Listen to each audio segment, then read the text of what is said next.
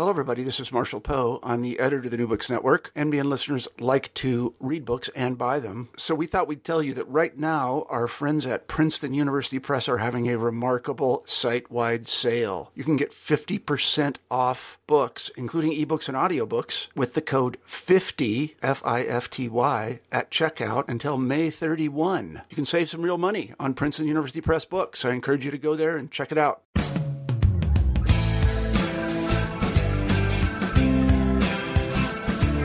Hello, and welcome to New Books in the American West, part of the New Books Network. I'm Stephen Hausman, your host for the channel. This week, I'm thrilled to welcome to the podcast Dan Flores, A.B. Hammond Professor Emeritus of Western History at the University of Montana, and the author of 10 books on environmental history and the West, including The Natural West, Environmental History in the Great Plains and the Rocky Mountains, American Serengeti, The Last Big Animals of the Great Plains, and the book we're going to talk about today, Coyote America, A Natural and Supernatural History, which came out last year with Basic Books. Dan, welcome to the New Books Network. Thank you, Stephen. I'm proud to be here. Why don't we start by hearing a little bit about yourself? How did you come to become a historian in the first place? Well, uh, I would have to say that story probably goes back to my uh, growing up years in Louisiana. Uh, I come from a old colonial Louisiana family that had uh, Indian traders and explorers in it back in the 18th uh, and 19th centuries, and I kind of grew up hearing stories about that, uh, which for a very long time I thought probably was uh, the primary cause of my interest in the West, and no doubt uh, those stories played some role. But I found out when I was about 35 or 36 years old on a visit back to Louisiana for a family reunion that when I was four years old, I had been taken uh, out west uh, to uh, see a couple of the national parks, uh, particularly Carlsbad Caverns in uh, southeastern New Mexico. And uh, that sort of explained these dreams I had as a kid of western landscapes, western skies. I never knew exactly where they came from, but evidently they came from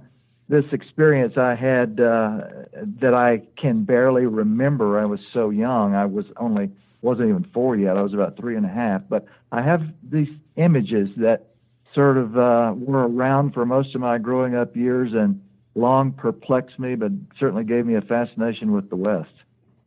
And what led you to write about coyotes specifically for this book? You know, the same kind of early growing up experiences play a role, there's no question, in the writing of that book. I mean, uh, my first experience with coyotes goes back to the time I was 12, 13, 14 years old. Uh, I was a great fan of uh, Walt Disney's Wonderful World of Color, and so in 1961, when I was about 12, I saw the first of what became half a dozen pro coyote films he did in the 60s and 70s. Uh, that first one was called The Coyote's Lament, and so I became kind of intrigued by those animals, which I associated as in the film with western deserts. And then only a couple of years later, uh, not too far from my parents' home out in the woods of Louisiana, I saw an animal that so intrigued me that I went home and wrote a letter to Louisiana Parks and Wildlife telling them that I thought I'd seen a wolf in Caddo Parish, Louisiana. And they wrote back in a couple of weeks and said, well, you might have seen a wolf. There still may be some red wolves in that part of the state, but probably what you saw was a coyote because coyotes are now colonizing Louisiana.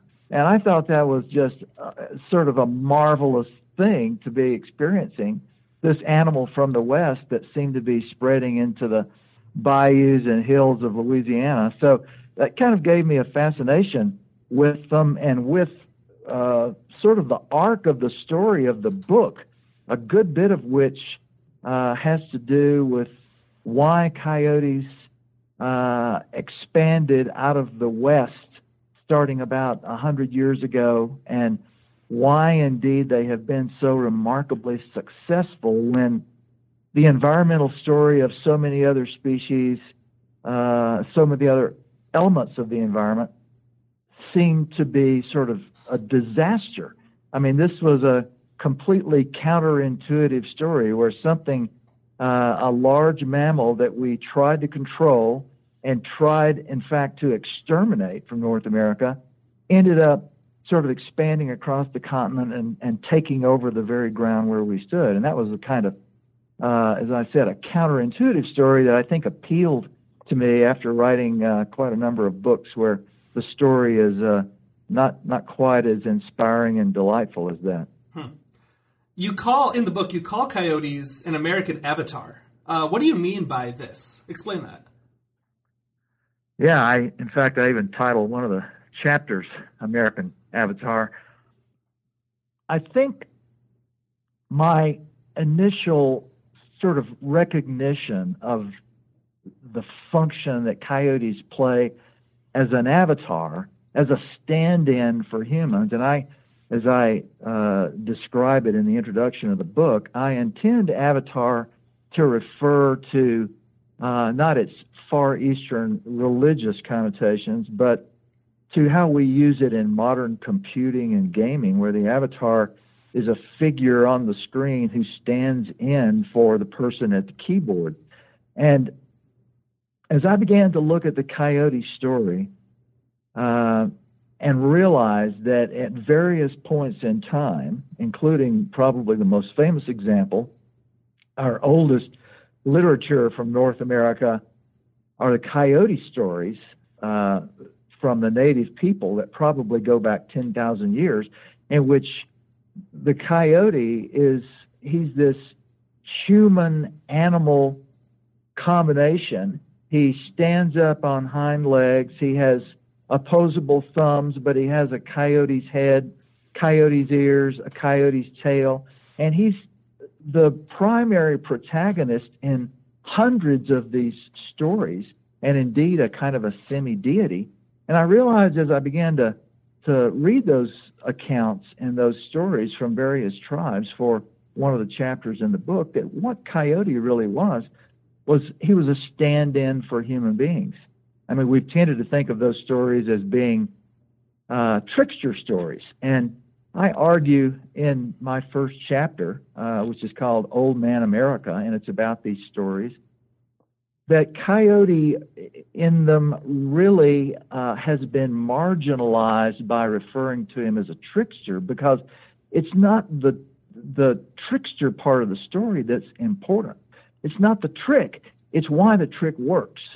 And the reason the trick works in these stories is because Coyote is demonstrating for Native people and for all of us now that we have access to these tales uh, these deep insights, uh, long ago ancient insights into human nature.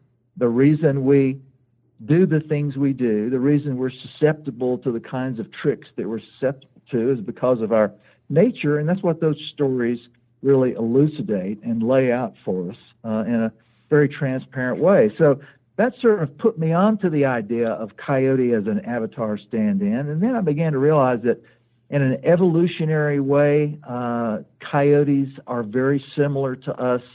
Our successes uh, for both species tend to stem from the same kind of evolutionary adaptations. They're fission fusion animals, uh, as we are, and what that means is that both we and coyotes are mammals that can survive, and it's a fairly rare strategy, that can survive as both members of a group uh, in the case of coyotes, as members of a pack, or as individuals going it alone. And that's that's been very critical to coyote success in America and their spread. It's been critical to our survival across long-term human history. And so I realized that there are these evolutionary similarities. They survive by being intelligent. So do we. So it's cleverness that really kind of is the key element of survivability for both of us. And then finally, I kind of end the book in a uh, a reference that uh, almost all of us who grew up in the late 20th century can uh, easily recognize. We just haven't thought about it in these terms, but probably the most visible to us of how Coyote has functioned as an avatar is in the Coyote Roadrunner stories, where Wile E. Coyote, the super genius of the flickering blue screen and Saturday morning cartoons from 1948 all the way through the 1990s, is this sort of American everyman. And what he teaches us about, of course, is uh, about uh, obsession, about humiliation. And once he discovers the Acme Corporation, his lessons tend to verge uh, onto how to be uh, a good consumer, or in his case, how not to be a very good consumer because nothing he buys from Acme ever works. But it's yet another, uh, and there are some other examples too, but that's probably the last one that I, I grapple with in the book of how Coyote has functioned as an avatar for us for so long. Tell us a little bit about the deep history of the coyote as a species. Um, what is their biological history, and how did they evolve in North America?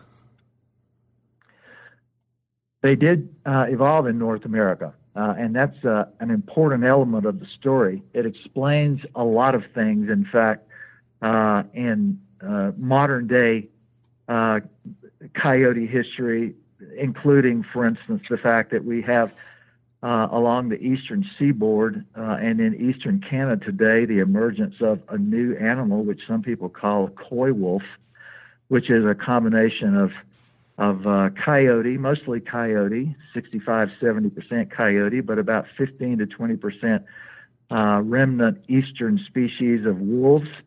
And there's a reason that's happening on the East Coast and is not happening in the West, where coyotes and gray wolves in the West never do hybridize. And it has to do with this evolutionary story about the canid family. The canid family evolved in North America 5.3 million years ago.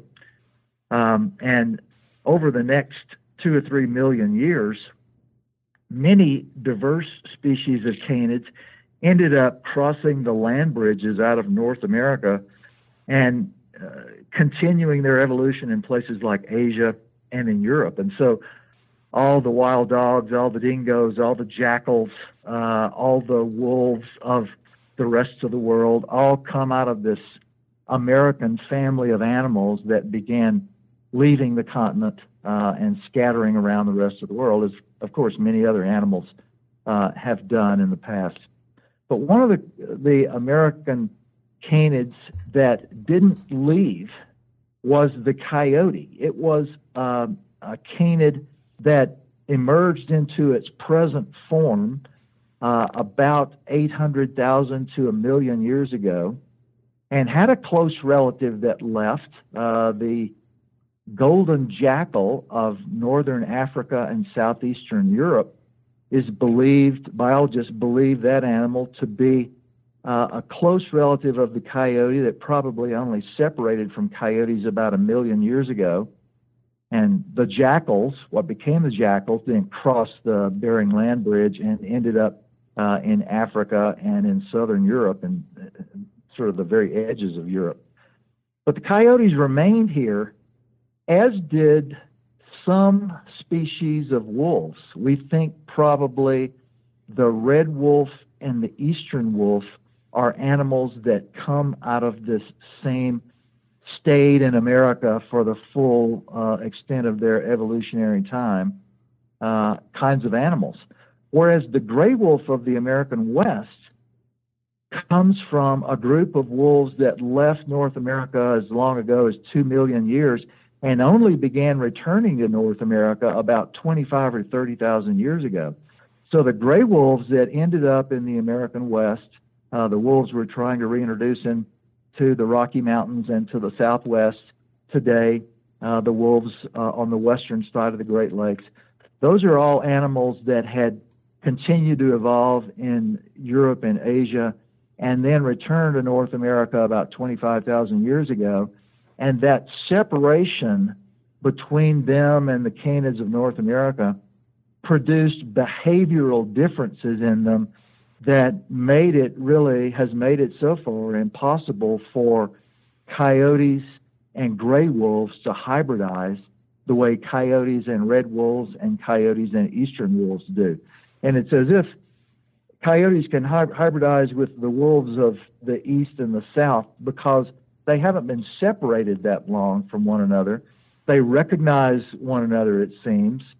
Uh, probably recognition should be put in quotes, but they seem to understand one another and don't have behavioral barriers that prevent them from being able to hybridize. So, this evolutionary story, uh, to me, the takeaway has to do with the fact that in the coyote sense, it not only prepares them to be able to hybridize with uh, other kinds of American canids like these eastern wolves, but it also makes coyotes this sort of classic indigenous North American animal. I mean, they, they never left. And so, I mean, I have argue in a couple of spots in the book that if, you know, you, we want to be Americans, we want to be citizens of North, North America, a good place to look for how to do that is at an animal that's as indigenous as the coyote is.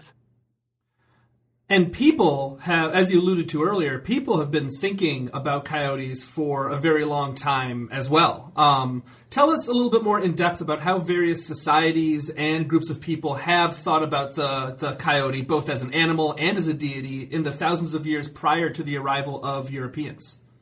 I sort of lay out this book in the introduction as a biography of the species. And I, I argue uh, both there and elsewhere in the book, that um, except for humans, I mean, I, I've written a good bit about animals, and I have yet to discover another mammal with the kind of sort of not only marvelous and fascinating biographical story that the coyote has, but one with that has the kind of roller coaster ups and downs of its trajectory through time. I mean, as I mentioned a few minutes ago, it's an animal that emerges in its present form, Canis latrans, about 800,000 years ago. Um, it doesn't encounter human beings until uh, we come out of Africa and Asia and spread across the globe and finally get to North America, which doesn't happen until something like 15 to 20,000 years ago. And so people coming out of Asia, as happened when Europeans came only 500 years ago, were encountering coyotes for the first time and kind of, there's no question, marveling at them. And so one of the fascinating uh, aspects of the story to me is that at the end of the Pleistocene, as so many of these large, charismatic American animals were becoming extinct as mammoths and mastodons and saber-toothed cats and hunting hyenas and camels and horses and all these other classic sort of African-like animals from North America were dying off. Native people obviously observed that happening and they couldn't help but notice that one of the animals that came through it was the coyote. And I think that that instinct for survival at the end of the Pleistocene had to have been one of the traits that captured the imaginations of the people who first decided that they would designate the coyote as uh, not just a deity figure in their creation stories, but as uh, a kind of an avatar, a stand in for human beings who they would then use in their stories to teach us about human nature. So they picked the coyote. I mean, more than 30 some odd tribes in the American West. Everywhere that coyotes ranged, people basically made the coyote into this avatar figure and this deity figure. And as I write in the book, his his role is uh, it's almost like uh, a Jesus role in a way because He's not the creator God. Uh, he's not the first cause God in their stories. He's kind of the earthly representative of the first cause God because the first cause God seems to have set things in motion and then doesn't seem to be very interested in what's taking place down on earth, whereas the coyote is. And so the coyote is dispatched to earth. And you have to remember that this is a Paleolithic deity, by the way.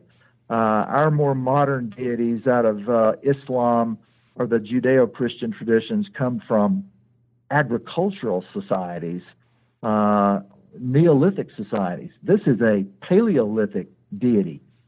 And I think that's one of the reasons why, as they cast him and give him a personality, Coyote doesn't really serve the kind of function that the deities we're familiar with do. Unlike, say, a Jesus, he's not this perfect figure that humans are supposed to aspire to emulate. In fact, because of his function in the stories, he has all of the foibles, all the weaknesses of uh, ordinary human beings. And so he's set up then as this sacred figure who's responsible for creating North America, for making the rivers flow where they flow, for putting salmon in one place and buffalo in another, for teaching people about fire, about sex, uh, about lust, about uh, all the the sins, as we later uh, call them, and his role then is to circulate among us, which he does in so many of these stories. I mean, he's right there present with people, loves to show off uh, how effective as a deity he is. And so he travels around uh, the American West and around North America uh, in these stories, sort of engaging with the people whom he helped create and, and uh, bring into existence. So the stories are really amazing and they last, of course. I mean, people are still creating them right down through today. Native people are still. I mean, there was a, a book of coyote stories published uh, about 15 years ago uh, that were new creations. So they're still being created. But when Europeans arrived, that roller coaster biography that had had coyotes sort of sailing up on high began to plummet pretty rapidly. We didn't know what coyotes were. Um, they sort of look like jackals to some people. They look like foxes to other people. But when Lewis and Clark encountered them in present day Nebraska on the edge of the Great Plains in 1804, uh, after first thinking they were foxes, they decided that actually they were coyotes were a species of wolf. And so they called them prairie wolves. And that's basically, for much of the 19th century, what Americans uh, and Canadians tended to call coyotes. They used the term prairie wolf. And although we didn't really have a good sense of the role they played in the world, we, we wouldn't do any science on them actually until the 1930s. Um, because they were thought to be a kind of a wolf, there was a general sort of disparaging kind of uh, treatment to them in the literature of the 19th century. And that really took a serious turn for the worse when Mark Twain wrote his famous book Roughing It in 1873. And uh, he not only told Americans that this was an animal that was more properly called a coyote, which is the old Aztec name for the animal that had come up uh, with people settling the Southwest, but Mark Twain also uh, ascribed some really uh, horrid traits to these animals and sort of kicked off what became a full century then from the 1870s to the 1970s, where first we sort of compete with one another to to uh, write derogatory articles about them, call them uh, the original Bolsheviks, for example, during the time of the Russian Revolution, and then decide by 1931 or so that we're going to try to wipe them off the face of of North America. And so, from the soaring heights of being a sacred animal, suddenly coyotes are on this uh, this very short list of animals that we decide are breathing up good air in North America and that we don't need around. So, as you said, Europeans, when they first arrived in North America, were pretty baffled by the coyote, and that, uh, you know, eventually, over the course of a number of centuries, people's minds are sort of made up on where the coyote stands in sort of uh, North American society writ large. Um, how did these changing attitudes affect coyote populations, especially, um, as you said, once that kind of mile marker of Mark Twain writing about the coyote comes into being? How does this affect the coyote itself? Interesting things emerged with respect to how Americans thought about coyotes in the late 19th and early 20th centuries, and the best way to explain that is uh, the way I do in one of the chapters of Coyote America. Uh, Ernest Thompson Seton, as uh, many of us know, was a famous uh, nature writer, uh, a Canadian who ended up uh, moving to the United States. In fact, he he ended up most of his last years here in Santa Fe, New Mexico, and Seton, who wrote stories about wolves, about beavers, about all kinds of animals, uh, and also wrote nonfiction work about animals too, did a story in 1900 that was published as the lead piece in Scribner's magazine that sort of captures uh, what was going on in the American mind with respect to how they thought about coyotes uh, at that sort of critical point in American history. And Seton called this story uh, Tito, the little coyote that learned how. And what that story was about was it was an allegorical attempt to explain what so many naturalists and animal writers and ranchers and people in government were beginning to notice, which was that almost all of our grand animals, including those in the American West that had been so prevalent a hundred years earlier, grizzly bears, bison, pronghorn antelope, elk, were disappearing before our eyes. And if we didn't act quickly, they were going to be completely gone. And yet, here was an animal that was right there alongside them, right in their midst. And not only was it not going away, as all these other animals were, as even gray wolves were, the coyotes seemed to be thriving and even increasing its numbers and, and spreading. And so Seton's story in Scribner's attempted in an allegorical fashion to explain why that was happening. And, and here's what he basically wrote. He describes this little female coyote named Tito who is captured as a pup, and she's chained up in a rancher's yard for about three years. She doesn't make a good pet. Coyotes unlike wolves, never chose domestication, so they, they, they are not good as domesticated animals. And so the rancher just left her chained up, and she sat there in Seton's story and watched all of the stratagems that this ranching family used to try to kill coyotes. She witnessed how they took hounds out. She witnessed how they set up poison baits. She witnessed how they prepared traps. Anyway, she observes all these techniques for trying to wipe out what Seton calls the coyote kind. And at some point in her life, when she's about three years old, she manages to escape. And she gets out into the wild, finds a mate. They become a pair and they have a litter of pups. And as Seton tells it, she then, Tito, then begins to teach all of her pups, and as he said, and all the subsequent generations of coyotes after that, what the techniques and stratagems were that humans were using to try to wipe them out. And he ends up his story with this very interesting reference. He said, You realize who Tito is. In the animal world, she's actually a female version of Moses, who is raised among the Egyptians, learns all their stratagems, and then is able to teach the Israelites uh, how the Egyptians are going to try to suppress them, and he leads his people to freedom. And so Tito, Seton says, uh, functions in this same way, and this explains why coyotes have resisted our efforts to wipe them out.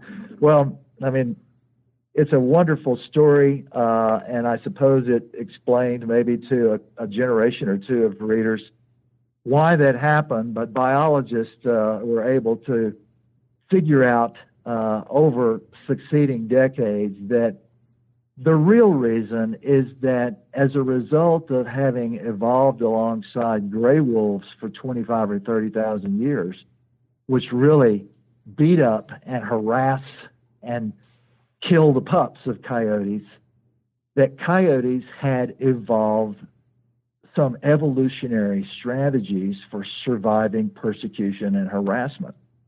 And what those are is that They had become fission fusion animals. When they're harassed, they the packs break up and singles and pairs scatter across the landscape and colonize new places.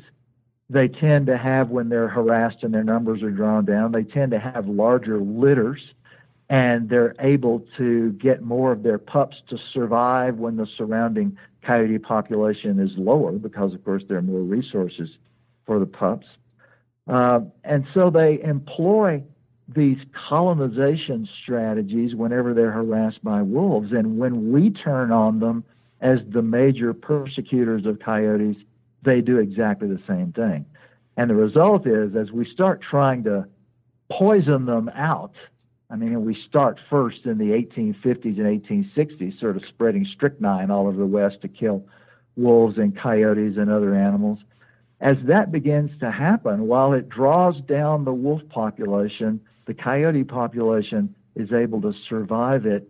And the more we persecute them, uh, the more they tend to spread across the landscape. And so it's kind of this, as I said at the outset of this, Stephen, it's a, it's a counterintuitive story that I will admit really appealed to me when I, when I encountered it. So it sounds like there's a long history of Americans in particular trying and basically failing to wipe out the coyote as a species. But you do point to the era around World War II as an important and rather grim milestone in coyote history. Um, and that's in part due to changing technology. So, how did changing technology in the 1930s and 1940s change coyote killing techniques? This is a part of the book that I've had uh, more than one person, I think quite a number of people tell me it was hard for them to get through. And I mean, I've tried to say, well, uh, you know, it's a story that one has to tell. I mean, because this is this is the truth. This is what we did. We attempted species genocide for coyotes. After wolves were brought to heel and trapped and poisoned uh, almost to extinction, certainly to extirpation in the lower 48 states, and that happened by the middle of the 1920s. Then a government agency, the government agency that had been largely responsible for poisoning wolves into oblivion, it was called the Bureau of Biological Survey, which had presented itself to Congress in the early 20th century as the solution to the predator problem. That was how they kept their funding going. They decided that actually, with wolves gone, it turned out that maybe the worst predator, what they called the arch predator of our time, that became the title of one of my chapters, in fact, was the coyote. That the coyote was the animal that was killing so much domestic stock that was wiping out all the game animals that people wanted to hunt. And so the Bureau not only turned its focus to coyotes so extensively that by the middle of the 1920s, they were putting out three and a half million poison baits across the American West to kill them. And they were using strychnine at first. But they managed to persuade Congress in 1931 to pass a bill that would fund the Bureau at a million dollars a year for the next 10 years with the express purpose of exterminating coyotes, doing the same thing with coyotes that they had done with wolves. And so the Animal Damage Control Act of 1931 did get passed, and the onslaught began. But the years rolled on. World War II broke out we're fighting wars overseas, ultimately in Europe uh, and in the Pacific. And the Coyote War goes on at home. In fact, I quote one biological survey employee who says in 1945, okay, we've, we've defeated Hitler and Germany. We've defeated the Japanese. Now we've got to turn our attention to the third war, this war against these damn coyotes, and now finally we're going to be able to do it. And what he was referring to is the fact that as a result of all the chemical experimentation during World War II, uh, the agency's labs, which had originally been called, horrifically enough, it sounds like a Dr. Strangelove story, they were called the eradication methods labs. Those labs began working on a series of new poisons that they thought would do the trick, and they created three new ones in 1943 through 1946. Uh, what they were trying to do was to create poisons that killed coyotes more slowly because the animals were so smart and strychnine killed them so quickly that coyotes observing one of their pack mates eating a strychnine poison bait and then going into convulsions for it would put together the cause and effect relationship and would avoid strychnine. So the Biological Survey wants to come up with a group of poisons that will kill coyotes over hours or even two or three days. And they come up with three. One of them is thallium sulfate, which is a poison that takes about two days to kill coyotes. And in fact, it does so in a very horrific way. It causes the pads of their feet to fall off, it causes the hair to fall off their bodies. Um, there are stories of ranchers in the West finding groups of coyotes in the wintertime poisoned by thallium sulfate hiding in their barns, all grouped together, shivering from the cold because they had lost their hair. And uh, in this one particular story, the rancher killed about six or seven of these poisoned animals that were still alive with a pitchfork. The other poison that became the hallmark of this inventive period of World War II was what we call 1080. Uh, 1080 is, of course, a, an infamous poison finally banned for widespread use in 1972, but was uh, used all over the West and across much of the country in the period from 1945 to 1972. It was called 1080 because it took the lab 1,080 attempts to perfect it. And it killed coyotes also over a period of several hours, uh, and I describe in the book um, how it did so.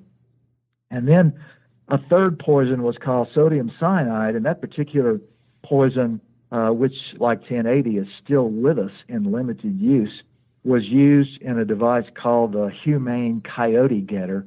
It was a little uh, cartridge case. At first, it was a 38 special cartridge case stuck in the ground with a little tuft of cotton on the top of it with something that uh, had a smell that attracted coyotes. And when they pulled the tuft uh, of cloth or cotton away, uh, the sodium cyanide cartridge fired a sodium mist uh, into their face, which, uh, again, like these other poisons, killed them over a few hours.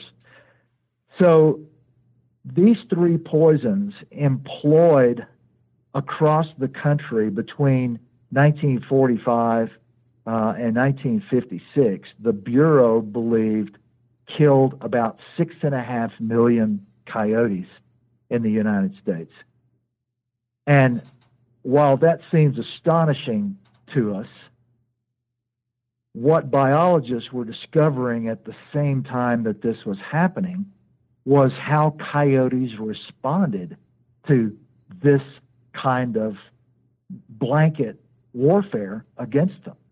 And what a couple of biologists named Knowlton and Connolly discovered and published uh, in the late 1950s were a series of articles on coyote response to this kind of warfare. And what they argued was that these evolutionary adaptations were called into play by this level of persecution.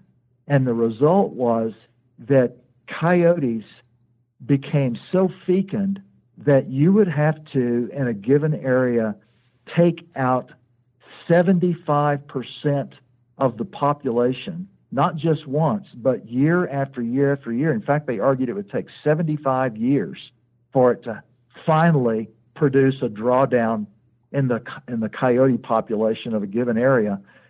And when that drawdown happened, they argued that as a result of in migration of surrounding populations, it would only take three to five years for the population to rebuild back to its original figure. So, what the biologists, even in the government and the successors of the Biological Survey, were realizing by the 1950s and 1960s was that all of this effort, in effect, not only didn't wipe coyotes out, it spread them across the landscape. And that was one of the things that was happening in the 50s and 60s as we were becoming aware that coyotes were not only appearing in places like Louisiana, where I was growing up, uh, and eventually in every single state in the east and the south. The only state that doesn't have coyotes today is Hawaii. But they were also beginning to move into big cities all over the country. And so it's really as if you know we we tried to push the ball up the hill over and over and over again, and it kept rolling back down on top of us, and we've just sort of never really given up the hope that somehow we're ultimately going to be able to surmount coyote survivability. Hasn't happened yet, though, and I doubt it ever will. At the same time that a lot of this dark science is going on throughout the first half of the 20th century, there are, however, you point out, a few scientists that are rethinking coyotes and their place in ecologies in the American West and across North America. Tell us about people such as Aldo Leopold and the Murie brothers and how their view of predators began to supersede older views of predators as like a pure menace in, in North America. I really think this is why Walt Disney in the 1960s and popular culture in general in the 1960s had absorbed a different kind of narrative line, a meta narrative about coyotes, is because there was a countervailing opinion running through the period from the 1920s on into the modern era. And that countervailing opinion came from uh, American mammalogists the, mem- the members of the American Mammalogical Society, who at their annual meetings in the as early as 1922, 1923, began to take up the question of the role of predators. I mean, the Ecological Society of America only dated back to the decade before. It was formed in 1914, and one of the things that the founding members of the Ecological Society of America wanted to do was to study this old uh, old Western, old Greek idea of what they call the balance of nature. And so biologists in the 20s, uh, at their annual meetings, delivering papers and doing panels, began to take up the question of the role of predators in the ecological world. Uh, one of the people who probably played a really critical role in this was Joseph Grinnell, who founded the, the uh, mammal laboratory at uh, the University of California, Berkeley. And he was the man who discovered the idea of the ecological niche. And he began to, at these annual meetings of the mammalogists, argue that he argued two things. First, that we ought to be very suspicious of emptying a niche that nature had long filled. And what he meant, of course, was wiping out predators that he thought must have played some critical role, else they wouldn't have been there. But he also became the the first advocate, which is kind of how uh, the government began finally to uh, to emerge as a positive force for coyotes and not just as a a cause for their uh, extermination.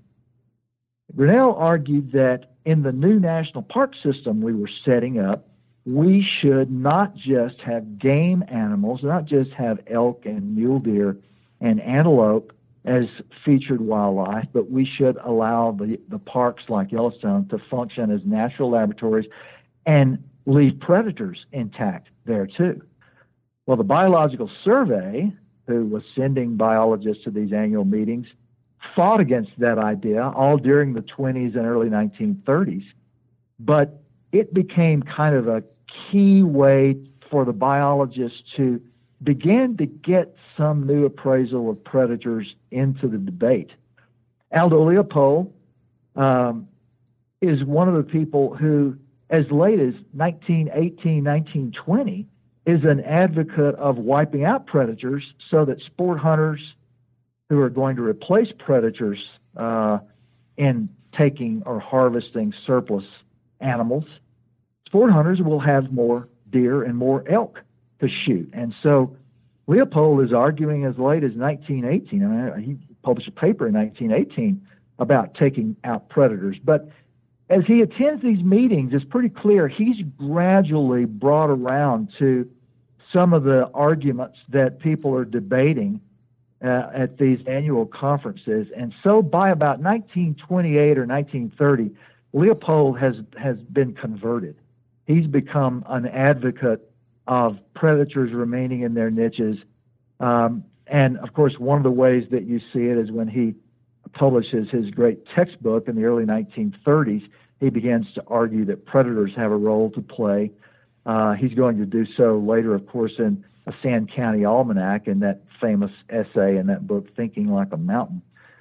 But he also, and I talk about this in the book, he he reviews uh, a volume written by two of the uh, Bureau of uh, Biological Survey scientists on wolves uh, that's written in the early 1940s, and they're still arguing for you know if wolves start coming back, we need to take them out immediately. We could, there's no place for wolves in civilized America because they're going to wipe out all our game animals. And Aldo Leopold wondered in his review how these guys thought that North America had ever functioned before Europeans got here. If it required us to keep wolves from wiping out all these animals, why hadn't wolves wiped out all those animals before Europeans had ever arrived? So by the 1940s, Leopold, who of course becomes the most famous of all these biologists of the period from the 20s through the 50s, uh, has become a convert, and I think he converts a lot of the rest of the world, especially with that widely read book of his, The Sand County Almanac. And the crux of the book is, as you mentioned before, that coyotes are increasingly becoming a common sight in urban areas. And uh, I saw a coyote not far from my own home uh, near downtown Pittsburgh just over the summer, in fact. So I can I can relate to that myself. Um, you talked a little bit about why coyotes are increasingly opting to live in cities, but tell us also about how people have reacted to having coyotes as new neighbors in urban areas.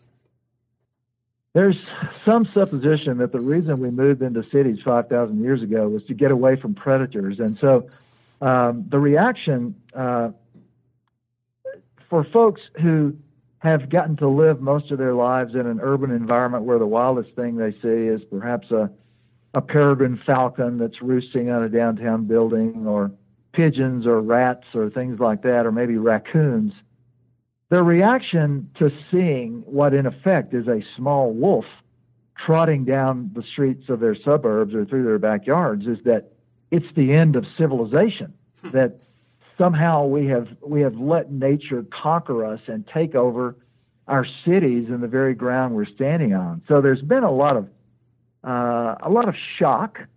Uh, I think people in the late 20th century haven't expected this. They've heard the stories about wolves and how they nearly disappeared and how we're trying to bring them back with a great deal of effort and how you can go out to Yellowstone National Park and if you go to the right valley at uh, daybreak you can maybe see a wolf trotting through the meadow but what they don't expect in Philadelphia, Boston, uh, or the boroughs of New York is to see a coyote uh, cavorting out on the grounds of a university campus or lying asleep in their flower bed. So it's kind of been an interesting thing to read about, to observe, to talk to people about, to talk to urban biologists about. Uh, it's been going on uh, actually for a very long time because coyotes are drawn to us they, I think, probably as a result of the way native people interacted with them for so many thousands of years, they don't seem to have very much of an intrinsic fear of us. It's like they've taken our measure long ago and decided we, we're not, we may be weird, but we're not really anything to be very afraid of. And they also are drawn to cities and drawn to our uh, habitations because our houses and the places where we live generate a huge surplus of their prey. I mean, they primarily eat rats and mice. I mean, you asked me about uh, the Murie brothers a few minutes ago, and I didn't carry my story quite that far, but it's the Murie brothers, uh, Olaf and Adolph, who in the 1930s are given the first task of actually doing real scientific natural history work on coyotes. This is when people thought, Biological Survey thought that what coyotes ate basically were bighorn sheep and mule deer and pronghorns. And it's the Murie brothers who come back and say, well, 85% of their diet is basically rodents. I mean, they primarily eat rats and mice. And so that's why they're drawn to cities. And they entered our cities. They probably were uh, hangers around Indian villages and camps for thousands of years. We certainly know they were in suburbs of uh, the Aztec capital in Mexico. But they entered our cities starting really probably in the 1880s and 1890s because of our modern dog laws. When one of the progressive ways to clean up cities in the late 19th and early 20th centuries became appointing dog catchers and creating dog pounds and taking all these excess feral dogs out of the streets of major American cities.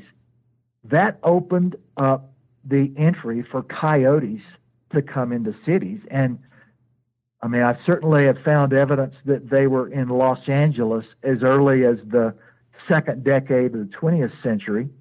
Uh, and they seem to have gradually, as they've spread across the country, infiltrated one major city after another. They started moving into Denver sometime in the 1980s, uh, into Chicago sometime in the 1990s. New York City is the, their latest frontier. Uh, they've not only been spotted in places like Central Park, but in Queens, uh, in Westchester.